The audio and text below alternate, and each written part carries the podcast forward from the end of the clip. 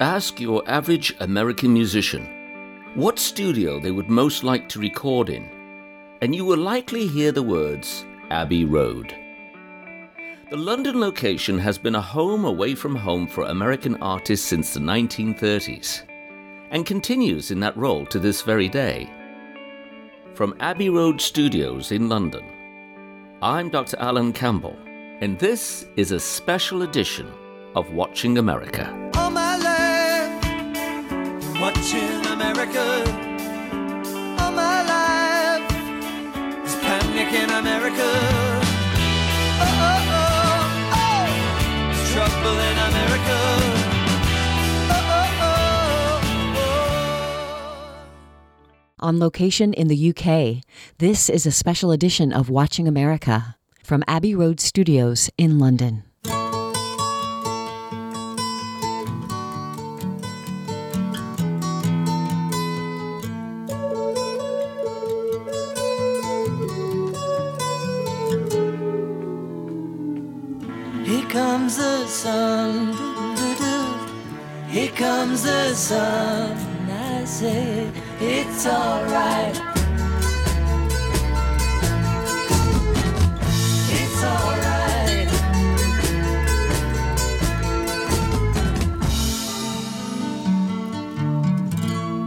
Welcome to Watching America.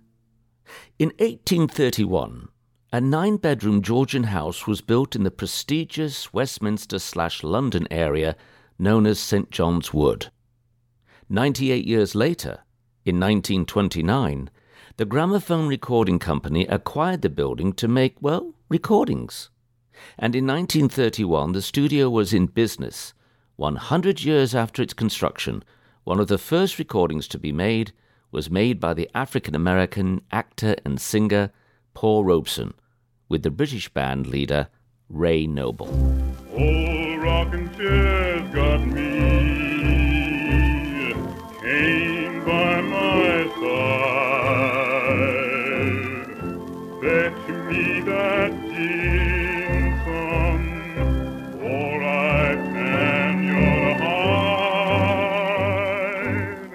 Since that time, so many artists have recorded at Abbey Road Studios that it's impossible to come up with a complete list, but here's a few. Sting, James Taylor, U2, Fats Waller, Amy Winehouse, Mick Jagger, Stevie Wonder, Gerry and the Pacemakers, Aretha Franklin, Kanye West, Miley Cyrus, Tony Bennett, Adele, Placido Domingo, Gnarls Barkley, Ella Fitzgerald, ABBA, Green Day, Michael Bublé, The Hollies, Iron Maiden, Mary J. Blige, John Mayer, Metallica, Glenn Miller, Olivia Newton John, Itzhak Perlman, The Pet Shop Boys, The Red Hot Chili Peppers, Connie Francis, Foo Fighters, Michael Jackson, Duran Duran, Alicia Keys, Lady Gaga, Elvis Costello, Muse, Queen, Elton John, Oasis, Donovan, Cliff Richard, Ed Sheeran, Arthur Rubinstein, Pink Floyd, Radiohead, and yes, of course, the Beatles.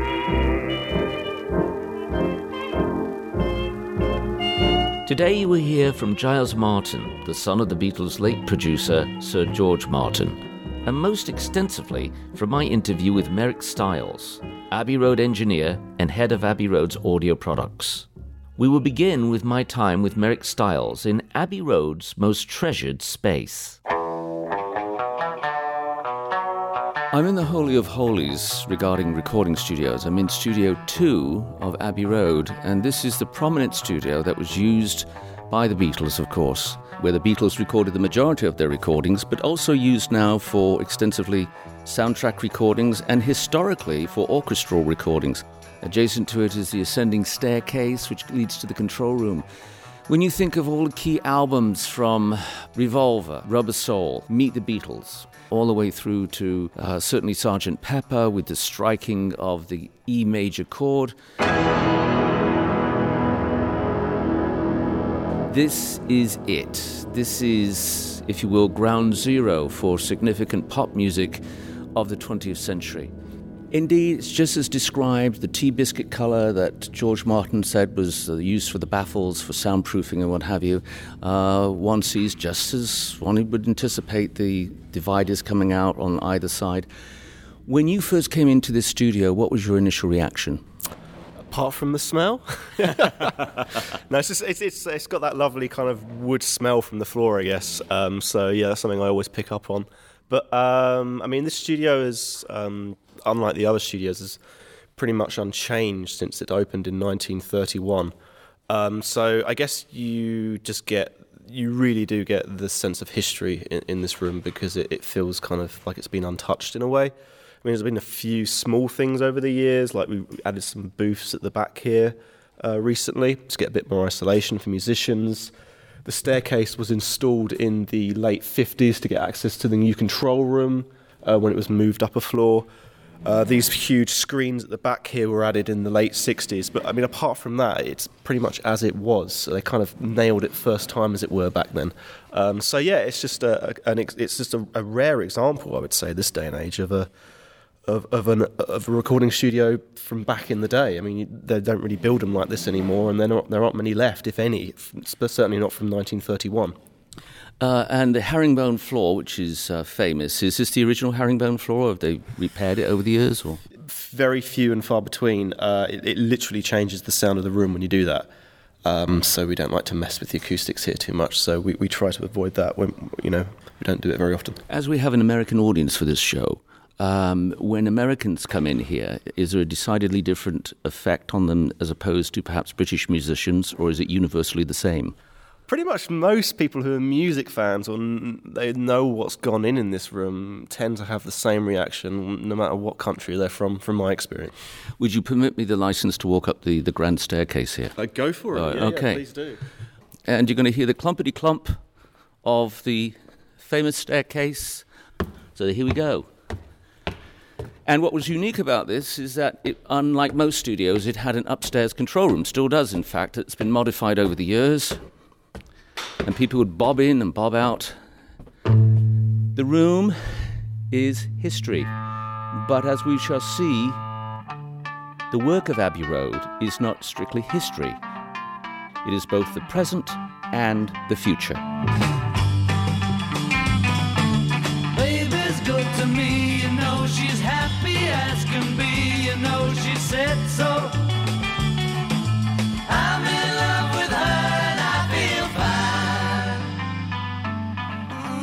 I am speaking with Mirek Stiles. Mirek Stiles is the head of audio products, but he has an extensive history with Abbey Road behind that and elsewhere. Can I begin by asking you how you became associated with Abbey Road? I started working here about 21 years ago. Uh, I, I, was offered the job as studio runner, so um, that, that's how I started here. Once you got in and you'd been here a week, a month, a year, how long did it actually take for, if you will, the, the awe-inspiring environment to wear off, or does it ever? Um, yeah, I'm not sure it actually ever really wears off. You know, there's people outside all the time, or you see, uh, you know, artists around, great musicians, fantastic producers, engineers, or you read something here or there about the history of the place, and it just instantly reminds you of how special the place is. So I don't think it ever wears off. Well, when you think of World Studios, uh, Capitol Records on Vine in Los Angeles off Sunset comes to mind. You think of Sun Records in Memphis. You think of RCA Nashville. Um, one might think of Muscle Shoals. That's in the United States. Uh, Hitsville, USA, uh, Detroit. In Britain, traditionally in London, you thought primarily of three studios Trident, which used to be in Soho, which is no longer functioning the same way, Olympic, where the Stones and the Who recorded out in Barnes, which is now regrettably cinemas. But obviously, Abbey Road is the grand master of them all. To what do you attribute that? Those studios you mentioned, they were very focused on, um, probably purely because of the size, they, they were focused on, on pop. Um, that, that, I guess that's what I'm saying is Abbey Road is very diverse. We do not only pop and rock, uh, today, you know, hip hop, grime, whatever you want to call it, um, EDM even. Um, but but we've also always done historic, uh, historically done classical recordings, which kind of molded into doing um, film scores at the end of the day. Um, so we've always been able to, you know, ride with the times, ride with the trends, um, because we're so diverse. up until I would say the let's say the late 80s for the sake of argument. Um, the, the only way you could do a recording is to go to a professional recording studio. So every um, record that was released it was done in a professional studio. So studios were springing up all over the place. They're all over london all over the country uh, all over the world. Um, that changed when people could actually buy equipment that allowed them to record independently, I suppose is the way I put it. Um, whether that's in your home or a project studio in a in a warehouse somewhere, whatever it may be, you you had this independence now where you didn't have to go to a professional studio to record anymore. I'm not saying that there was a quality difference. There certainly was back then, especially, um, but you could still do it. Um, so the, the, the trends, the tides changed quite considerably, um, and that just that just continued with um, software, plugins, laptops, soft instruments. Um, people can now get incredibly amazing recordings um, from a laptop, even from a mobile phone, um, and that certainly wasn't the case back in the 70s when these studios were thriving. Uh, so that, that's the other main thing. Now you're in charge of marketing and, and, products, audio products for Abbey Road as it stands now. Yeah. When this institution made the decision to go with plugins, which it did after 2000, about 2005, etc., and then moreover go with instrumentation, for instance, the Abbey Road drums from 60s, 70s, 80s, etc. Was there any worry that you were devaluing the brand? it it helps the brand. It, it says to the world that we're not a closed door. You don't, you know, we cater to all musicians, all artists, all engineers, producers, no matter whether you're just starting out in your bedroom or whether you're a fully fledged professional. Um, it's it, you know we just want to be able to help people make music, so that certainly wasn't a concern. Um, Abbey Road, if you look back over the years, has always kind of you know been at the forefront of, of innovation um, and also probably slightly uncomfortable scenarios if, if you want to put it that way i mean uh, plugins came along yeah in the um, early 2000s uh, i guess before that what did we have we had midi people were really concerned when midi came along uh, musicians were concerned musicians union was concerned that everyone was going to get replaced by these synthesizers. Um, it wasn't the case. Uh, I mean, let's go back even further. Let's say when Abbey Road first started, we were cutting to to to a lathe, to a lacquer still, uh, well, actually wax before that. Um, so you had two options: start and stop. Right? You had to get the perfect performance from a band, artist, or musician. No mistakes. You know, you'd have to start again effectively. Tape machines came along after the Second World War, uh, and like, whoa, okay, great. We can now just cut loads of performances together and, and splice them together, and no one would know. You know, is this cheating? Should this be allowed? Yeah. I mean, yeah. there's loads of examples throughout history, not just in the music industry, in any industry, where you have to push the boundaries, go with the time, get out your comfort zone, and try things out. And yeah, we tried the plugins out, and they've been really successful. People love them. It's um, yeah, it's cool. There was always that austere feeling about the place, uh, not only because you're in St John's Wood, one of the nicest sections of London without argumentation. Never build a studio here now. Yeah, exactly. Yeah, exactly. Uh, with the high real estate and uh, this this beautiful environment, but you used to have the era of the men with the white lab coats, and that slowly went away. Uh, you've alluded to the fact that there is something greatly intimidating about the idea of having access to this building. How does one compensate for that? I think, like any great establishment, it's you know the staff put you at ease. They're so friendly and professional, um, and and know how to help you and, and get the best. You know, for, you know, you know what do you want to achieve? We're here to help you do that. Now, as an engineer, recording engineer, you you build up an arsenal of of instrumentation and miking and systems that you like to use. Do you have regular go to systems that you start with when you're working with an artist and you say, this is the way I'd like to mic the drums, and this is the way I'd like to cover the bass. Uh, how do you work that out with the artist? Some artists know exactly what they want from a technical point of view, and other artists they have no interest in that. I'm not saying either is right or wrong. It's just you know that's the way everyone is. They got their different ways of doing things, and then okay, we can look at a producer, and some producers are very technically minded and know what they want technically, or they just they just want to deal with the music. You know, it's all it's different for different people. I guess what t- generally tends to happen is um, you learn from other people in the room as, as a younger assistant or, or runner or tape op, um, and you learn what works, what doesn't work, or you pick up techniques from other people. Um, I guess it's a bit of a dub- double edged sword because you can kind of become quite closed minded sometimes. And it's a trap I've certainly fallen into where you see amazing people, what techniques they use, and you think, oh, that works, that's brilliant, I'm going to do that from now on. And then you kind of, you don't, you forget about, oh, maybe I should experiment a bit here or try this instead. This microphone on this vocal, you know, let's see what that sounds like. I'd like to ask you about mentoring, if there was any mentoring. Uh, for instance, you obviously from the Beatle era, you had Geoff Emerick, um, others came, Norman Smith, Peter Vince, and what have you. Would they take you under their wing and say, look, uh, let me show you what I did and how I handled this? Were, were they accessible to you, or was it sort of find your own way and fall when you need to? I, I don't think any engineers, certainly I've met, are very secretive about what they're doing. And if you ask a question, they're going to tell you um, because you're interested and they're interested. You know, it's a two way thing. Um, so, I mean, if we go back to, let's say, like the first um, wave of, of, pop engineers here, um, like people like Malcolm Addey, mm-hmm. uh, Stuart Eltham, mm-hmm. they would have learnt from from classical recording engineers, and also maybe you know some sort of big band sort of stuff. But certainly, rock and roll was it didn't exist. So when they started doing these rock and roll sessions, they had to take what they'd learnt from non rock and roll sessions and, and adapt it. You know, Abbey Road's been open since 1931. and if you think about it, the engineers working here today um, have got you know knowledge that has been passed down from 1931, which is pretty unique. Uh, sadly, the key architects of the British sound, a sound which, interestingly, uh, it skips backwards and forwards across the Atlantic, emulation. The Beatles were very interested in the sound of Motown, for instance. Uh, and then the Americans became very interested in, in, the British sound.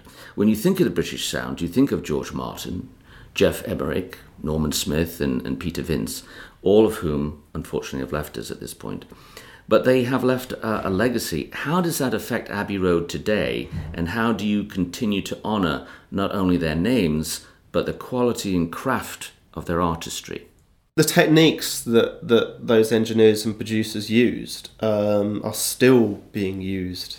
Uh, I mean, Geoff Emerick, for example, um, his microphone choice um, for for drums, guitars, and vocals uh, I was lucky enough to work with, with Geoff Emerick um, and see him in action, as it were. Um, and when I walk into a session today, I, I still see things that remind me of, of, of, that. Can I ask you a question, technical question?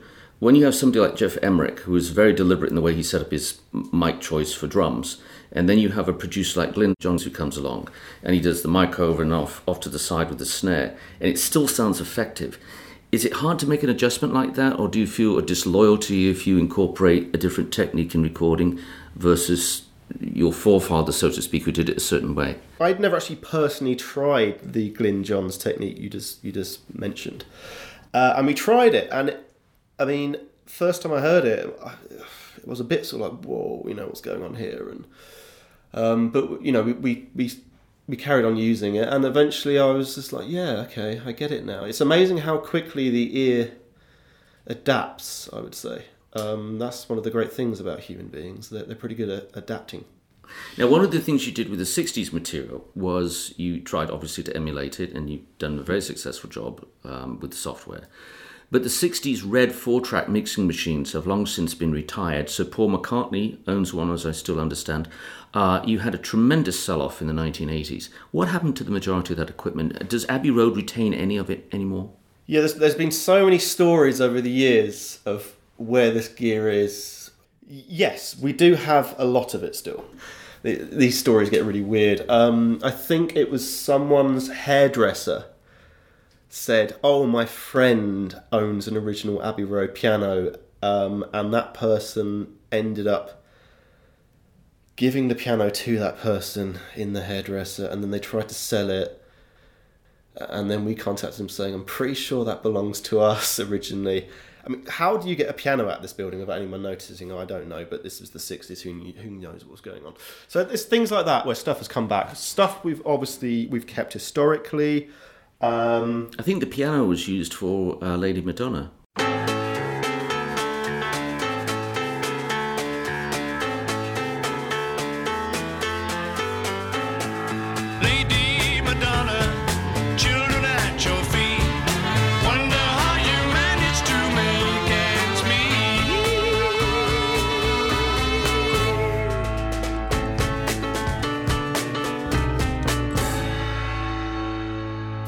I've seen the list of what was sold, and there was nothing too crazy where it's just like, oh my god, I can't believe we sold that. Okay, a couple of examples: the Mellotron was sold, um, and but that now belongs to Sir Paul McCartney, so that's fine. You know, back to you know back to home. Let me ask you a, a question I've always wondered. When it comes to the masters of various recordings, whether it be Pink Floyd or Oasis or whether it become the Beatles catalogue, the original masters, where are they kept? So all the masters are kept in in the archives in Hayes. It's like that scene at the end of Raiders of the Lost Ark, you know, when the ark's being pushed through this massive warehouse and the camera pulls back and it just goes on forever. It is a bit like that. It's it's where the original EMI factories were. With the magnetism wearing off the oxide tape, everything I presume has been digitized that's ever been recorded here, is that correct? We, um, we're getting there slowly, yeah. big, big time. Okay. Uh, There's something, there's actually something interesting about the oxide thing. I mean, I, so you're you're talking about when you play an old tape, Right. Uh, the oxide comes off on the on the heads. Yes. It all gunks up, sticks up, seizes up, and you can't play it. Then there's the process called baking, where if you put the the tape, which which has got the problem, in an oven at a very low temperature, we're sort of talking you know 10 degrees or something like that over you know three or four days, it gives you a window to get the information off the tape again.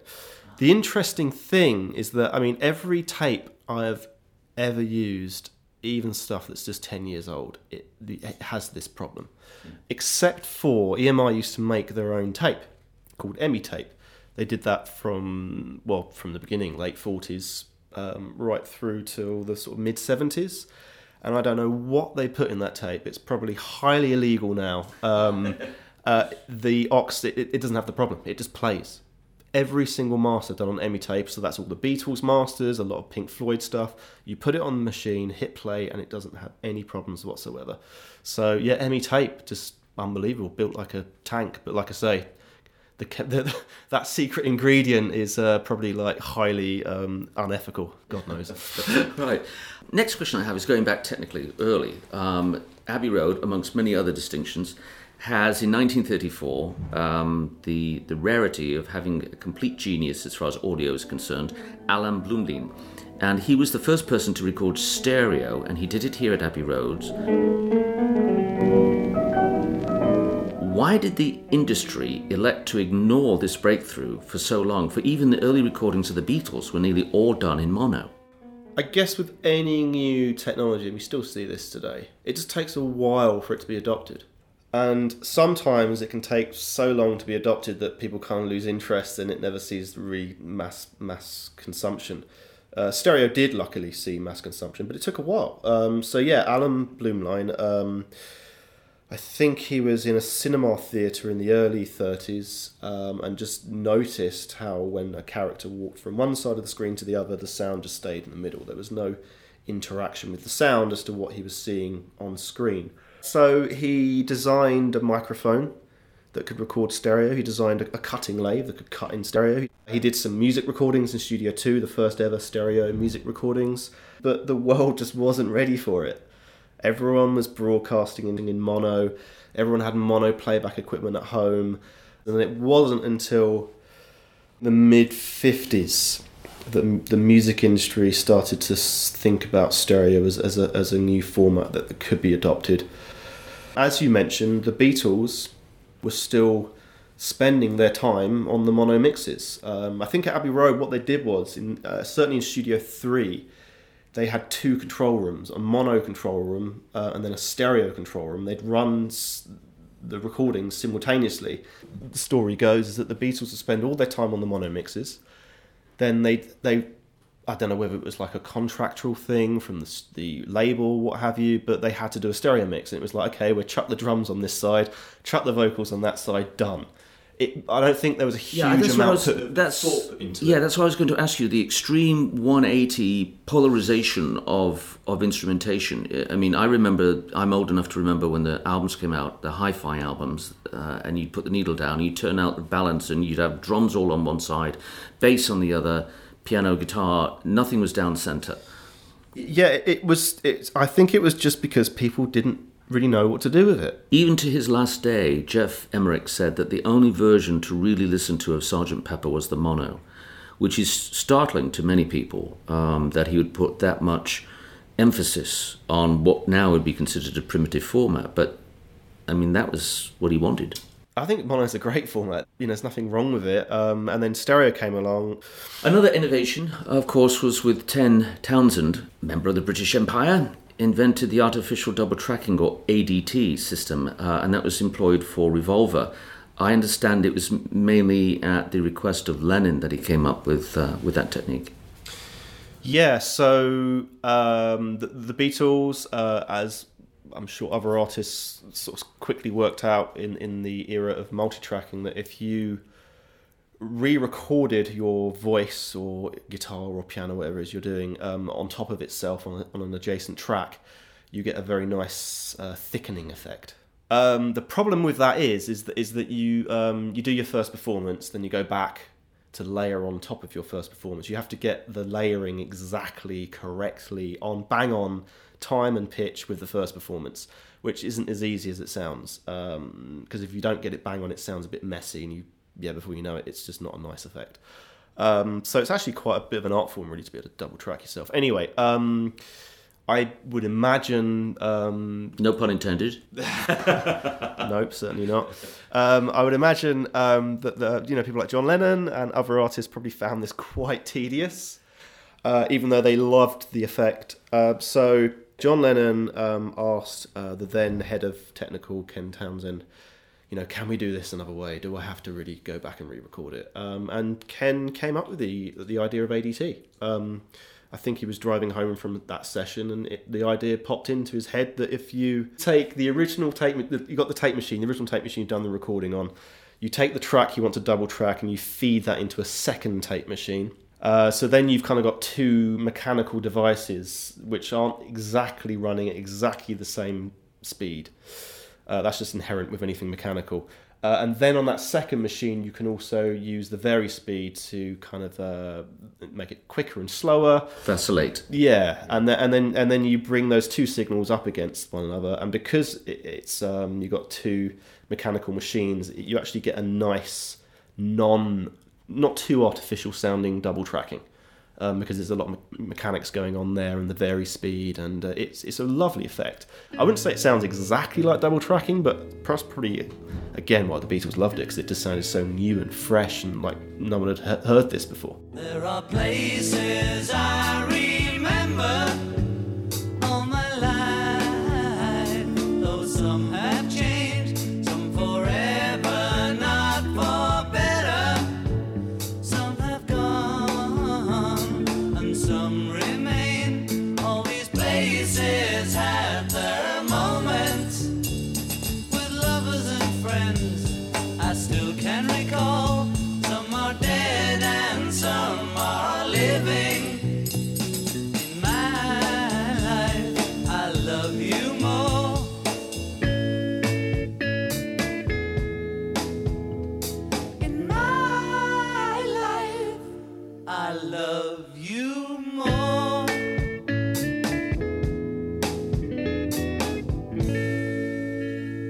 things that um, we've alluded to briefly is the, the what I call chasing of sound for different purposes. Um, obviously, Lennon in particular, McCartney were very enchanted with American sounds.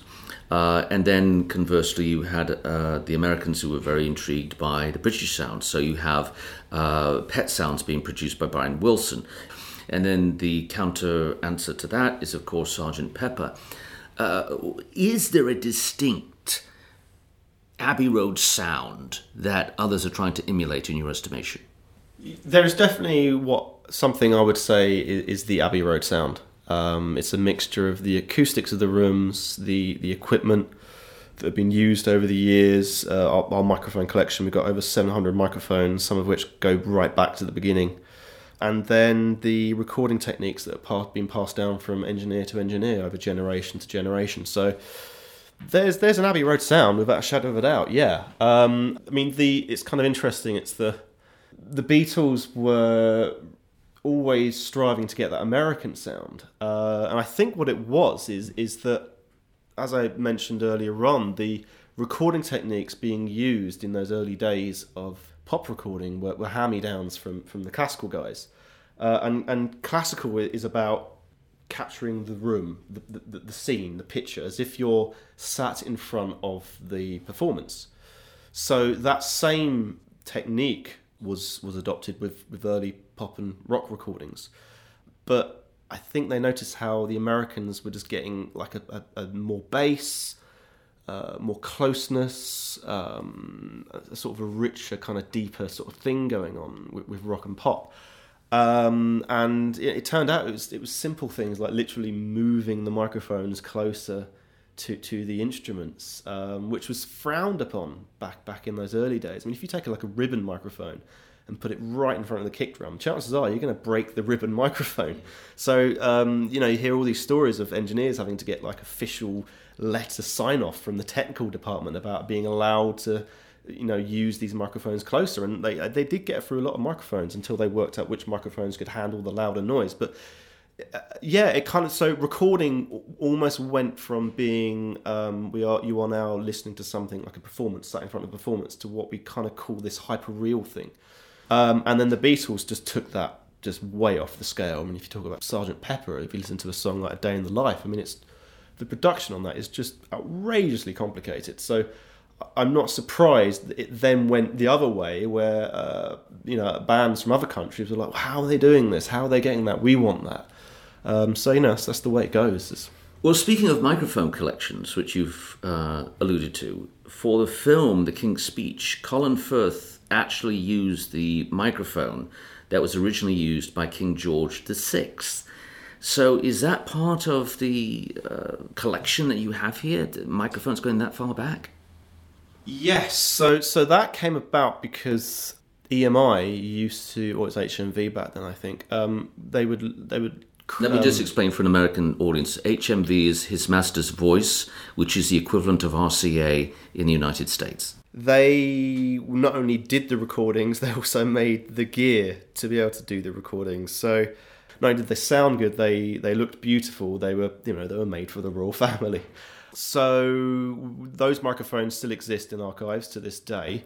And when they did the film The King's Speech, uh, the engineer, um, he you know he said to the director, you know, we still have these microphones. Um, our our microphone technician Lester Smith, he actually got three of them working. Well, seeing that we're talking about cinema and film productions, to a large extent, there wasn't a lot of extensive soundtrack recording going on at Abbey Road, and then it suddenly came into a big flourish uh, in the 1980s with uh, soundtracks to The Empire Strikes Back. Uh, now, of course, we have Harry Potter soundtracks recorded here. What made that transition? Ken Ken Townsend again, um, the, the the chap who invented ADT. Um, he he saved the day once again. Uh, I'm talking about the late seventies now. There was a lull in Studio One when it came to classical music. The whole digital CD thing hadn't quite kicked off by then, so most of the repertoire had been done, recorded, released, put out on LP, or cassette. Uh, I think the first film score or the second film score to be done here was Raiders of the Lost Ark in 1981, and uh, to this day we still do a lot of film scores. Um, it just you know it blossomed from there really. I mean these these big films of the 80s, uh, Aliens, RoboCop, Brazil. Then in the 90s we had like Braveheart, and um, you know later on the Harry Potters, all the Lord of the Rings, and you know, to this day, a lot of the Marvel films, you know, it just continues. We, we do a lot of film scores. Um, yeah, it's, it's amazing. I'd like to ask you, Mirek, um, uh, about your experience working with various artists. Which artists have you worked with, and uh, just general impressions of various personalities that come to the top of your mind? I think anyone who works here at Abbey Road, you're very lucky because you see such a, a diver, diverse range of amazing artists and composers um, and bands. Um, I mean, things that stick out for me is working with um, bands like Muse, Nick Cave and the Bad Seeds. Did a great session with, with Sir Paul McCartney. Tell me a little bit about uh, Kanye West.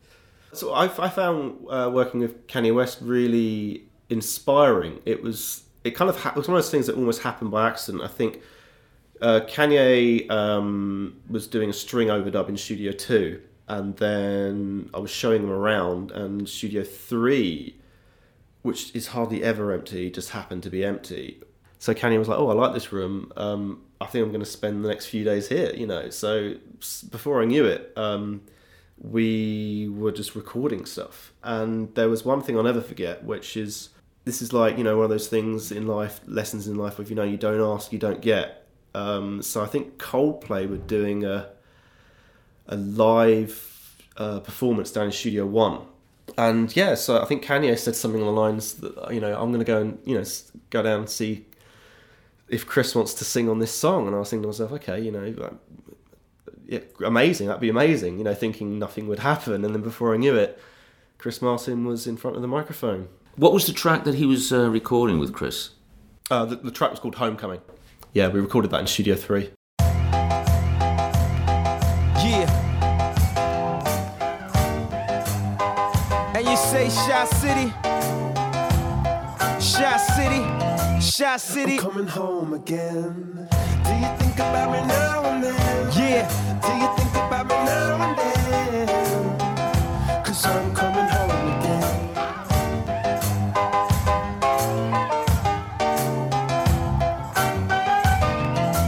Maybe we could start again. So yeah, I did quite a lot of rock and pop stuff. I was I was really lucky. Uh, I got to work on the uh, remixing of the anthology Beatles anthology for DVD. So we went back to all the multi tracks and remixed everything from scratch in five one. So I mean, to be able to just listen to all those multi tracks was just like you know a dream come true, I guess. Um, The count-ins and things of this nature. I mean, I would think that the the most enjoyable part uh, to listening to the early, you know, uh, analog recordings is just that the off-the-cuff stuff that you would hear with the dialogue between them all. I mean, you must have felt like. 40 years hence, you're a fly on the wall to what's going on in, in Studio 2. No, it is. It's, to hear that that that sort of stuff is amazing because you're not, you're not really. Well, I don't know if you're not supposed to hear it or not, but no one normally does. It's just it's on the tape, but it didn't make the master. Stop. Five. He shut his eyes, and I get very involved, you know. One, two, a one, two, three, four.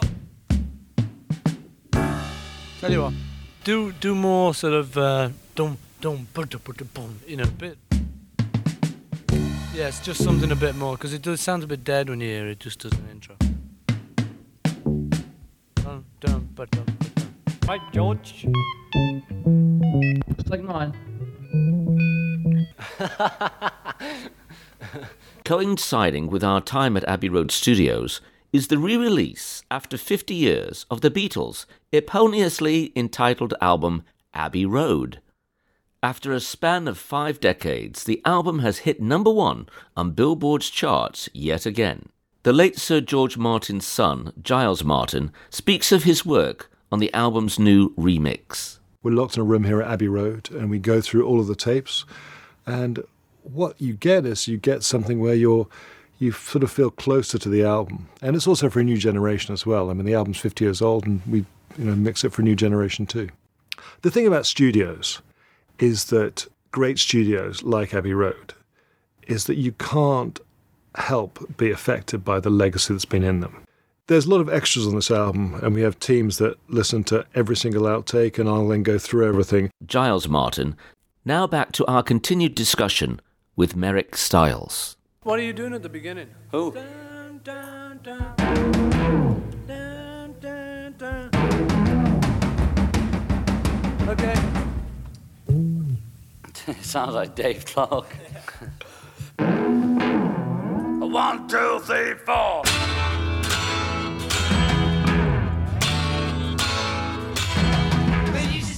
How do you handle being loyal to the intrinsic value of the original stuff and yet at the same time modernize it? Yeah, you, you don't want to take things too far. You, you definitely need to be loyal to the recording, and also not not just don't lose what they were trying to achieve originally. You know, you don't go off on a tangent and do whatever you want. You need to get that multi-track to where the master ended up being. So at the end of the day, it's like chasing the original mix, and, and that is your starting point. You don't do, you know, you can't go anywhere else until you've got that, which is could be really challenging. You know, what EQ did they use? You know, what, what, you know, I guess we knew what equipment they were using um, some of which wasn't available anymore or wasn't around anymore. So there was, there was a lot of um, detective work. I mean, uh, especially the later uh, John Lennon solo albums. I remember a lot of detective work going on because that was during the 70s. Now, Imagine was partly recorded at Ascot and his home, and partly recorded here. Yeah. Okay, and then he started to record in New York, of course. Uh, uh, That's right, and they're the recordings that I remember being the trickiest in New York because that was about the time when there was all, like quite a new effects coming onto the scene. These things hadn't existed before, so when you do remixes in that era, you're kind of like, okay, what device did they use to get this sound? So you have to do a bit of research, and you have to try and locate one of those devices, and because it's so integral to the original mix. Now, Um, Phil Spector did Imagine, and he did Plastic Ono Band as well. When you have an American producer come in, and they're the total, I mean, obviously there was discord about uh, Let It Be, and then they had to redo that. Um, but with American producers working with British artists, and you're remixing them here at Abbey Road, that must be a tremendous challenge. Yeah, I mean, I think if anything like that, it's yeah, it's it is a challenge. Uh, there's a lot. It's not because you're not just you're not doing what. Standard practice. Well, yeah, you're just you're not not doing what you think is right. Um, you you have a responsibility to um, kind of get back to to what has historically always been known. So it's a very difficult task. Yeah, absolutely. If you're just joining us right now, you're listening to Watching America. I'm your host, Alan Campbell, and we have the great pleasure of being in Abbey Road itself, speaking with Mirek Stiles, uh, who is in charge, amongst other things, besides engineering previous and remixing various sessions, is now in charge of audio products for um, the very prestigious Abbey Road. I want to ask you about the future. Um, as you see it, you have made a tremendous footprint around the world. In addition to the location of 3 Abbey Road here, you now have facilities in Paris, you have facilities in Australia, uh, other parts of Europe. How does that marshal out as far as where this, this institution is going in your mind?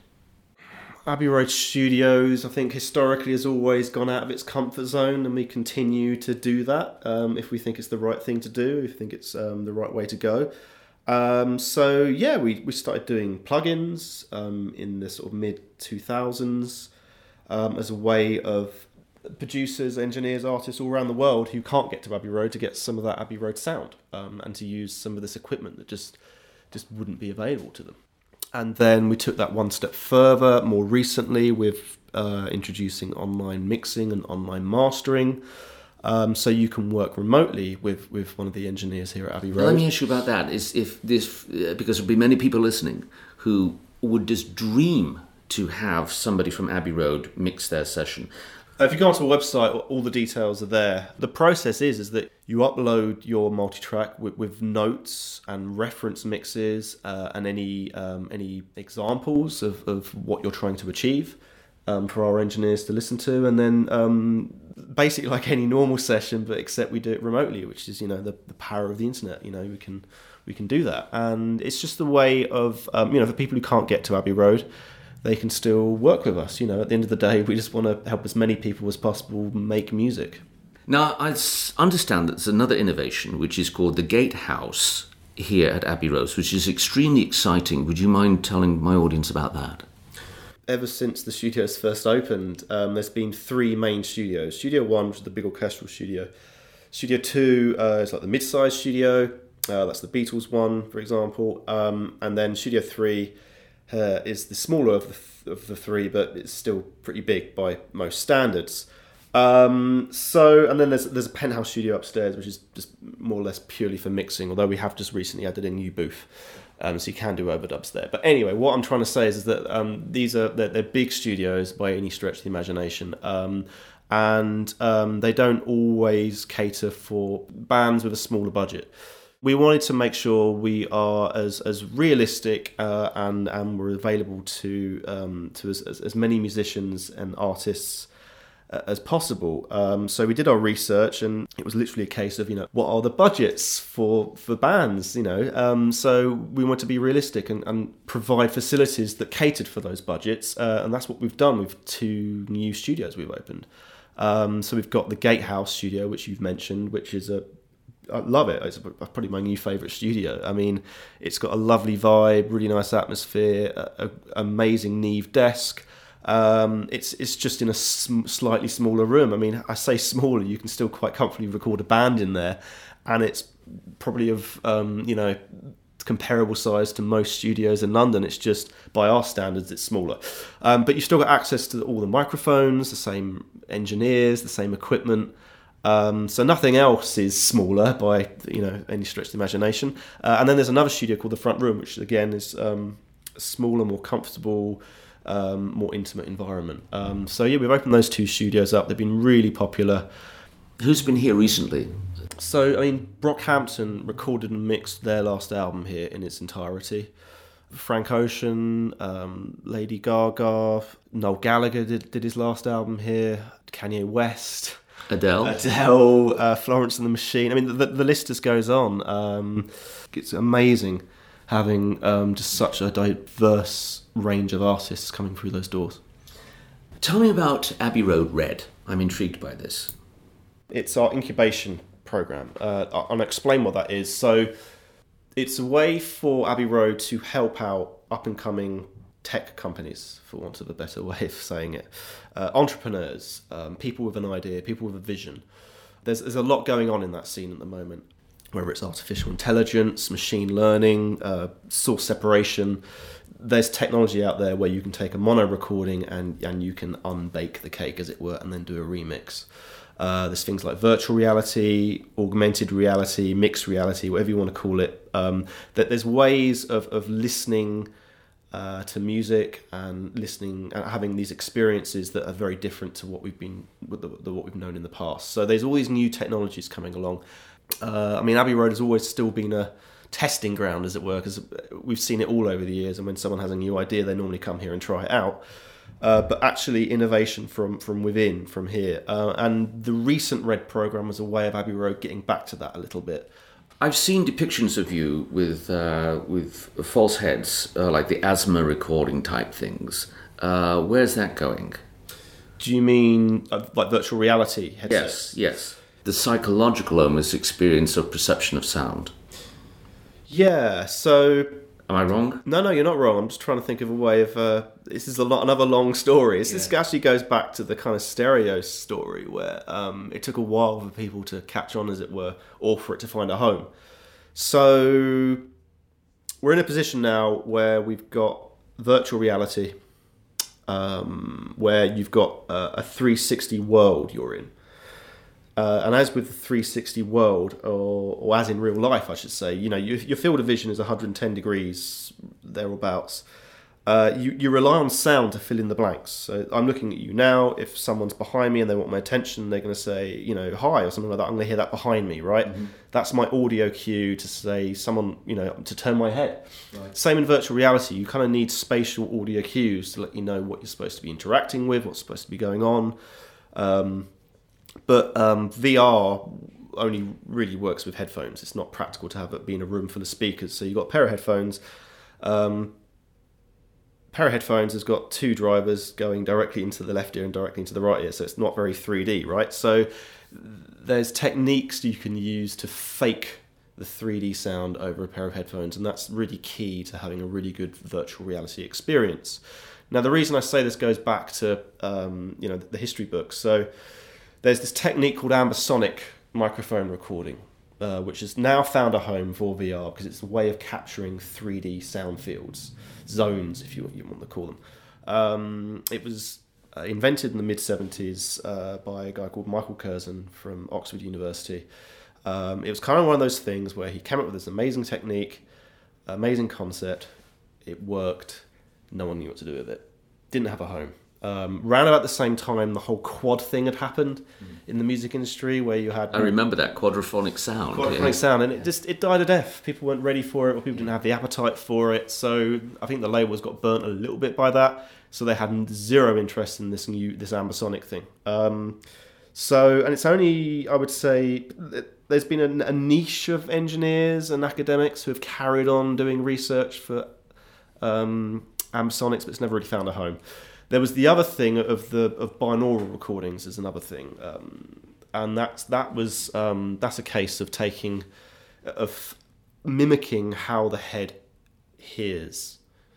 Um, so not only you know you, you've got two ears obviously, but you you've got your torso, you've got your head, the size of your head, your nose, um, and you've got the shape of your ears, uh, and all that determines how you hear sounds. That's fascinating because I'm conscious of the fact now that as you speak to me, I've never thought about this before. Part of my auditory comprehension is what I'm hearing on the on the front of my by my, my nasal cavities. If Yeah, yeah. I can actually feel the vibration of your voice there. I'd never thought about that. Yeah, it's um, so, uh, you know, um, so a sound coming into the left ear, Yeah. say, Yeah. or more in the left ear, Yeah. is going to hit the left ear before it hits the right ear. Right. So there you've got a discrepancy. Right. It's also going to the right what the right here is what the right ear is hearing is also going to be shielded by your nose, perhaps. Yes. Um, so it's going to be have a different frequency. That's Yes. another dis- discrepancy. Yes. All these things um, determine how we hear sound in the real world. Yes. Um, so there's this technique called binaural. Um, you can and you can binauralize a recording, or you can binauralize at the mixing, or do both. But effectively, it's a way of of using um, spectral filtering, or, or delays to mimic how we actually hear. And one technique is to have, uh, which I think you mentioned, is like a, they call it a dummy head. So you literally have a head and you put microphones where the ears are. Right. Uh, and that gives you a, a very different recording experience to just using a standard microphone. So you've got those types of microphones, you've got Ambisonic types of microphones, you've got various software that allows you to mix in between the two or mix just normal microphones into that sound field, as it were. All of this, all these techniques allow us to get very realistic, lifelike sound over a pair of headphones for VR. Mirek, you've been extremely generous with your time and your attention. I think we've covered everything I could possibly think of. you've done your research. Um, you've yeah. I think you've nailed it all. Yeah. Very good, very good. Well, on behalf of my audience for watching America, I want to thank Mirek Stiles. Thank you so very much for spending this time with us. Pleasure. And by extension, a great thank you to the, shall I call it, the institution, the home, the house of Abbey Road. Thank you so very, very much.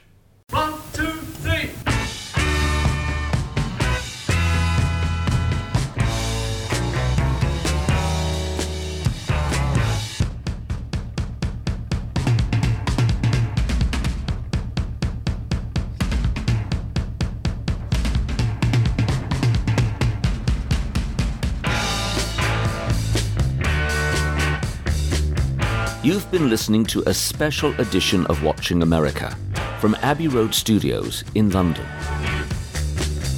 Many thanks to Watching America's UK based coordinator and producer, Julian Belvedere.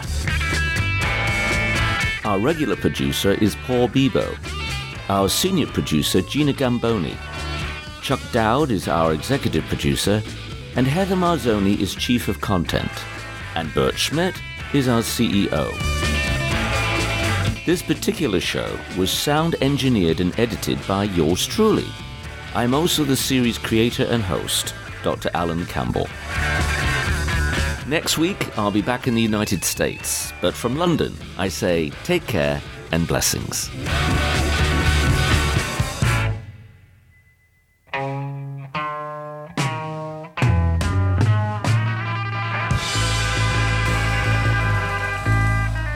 Watching America is a production of WHRV Public Media in Norfolk, Virginia.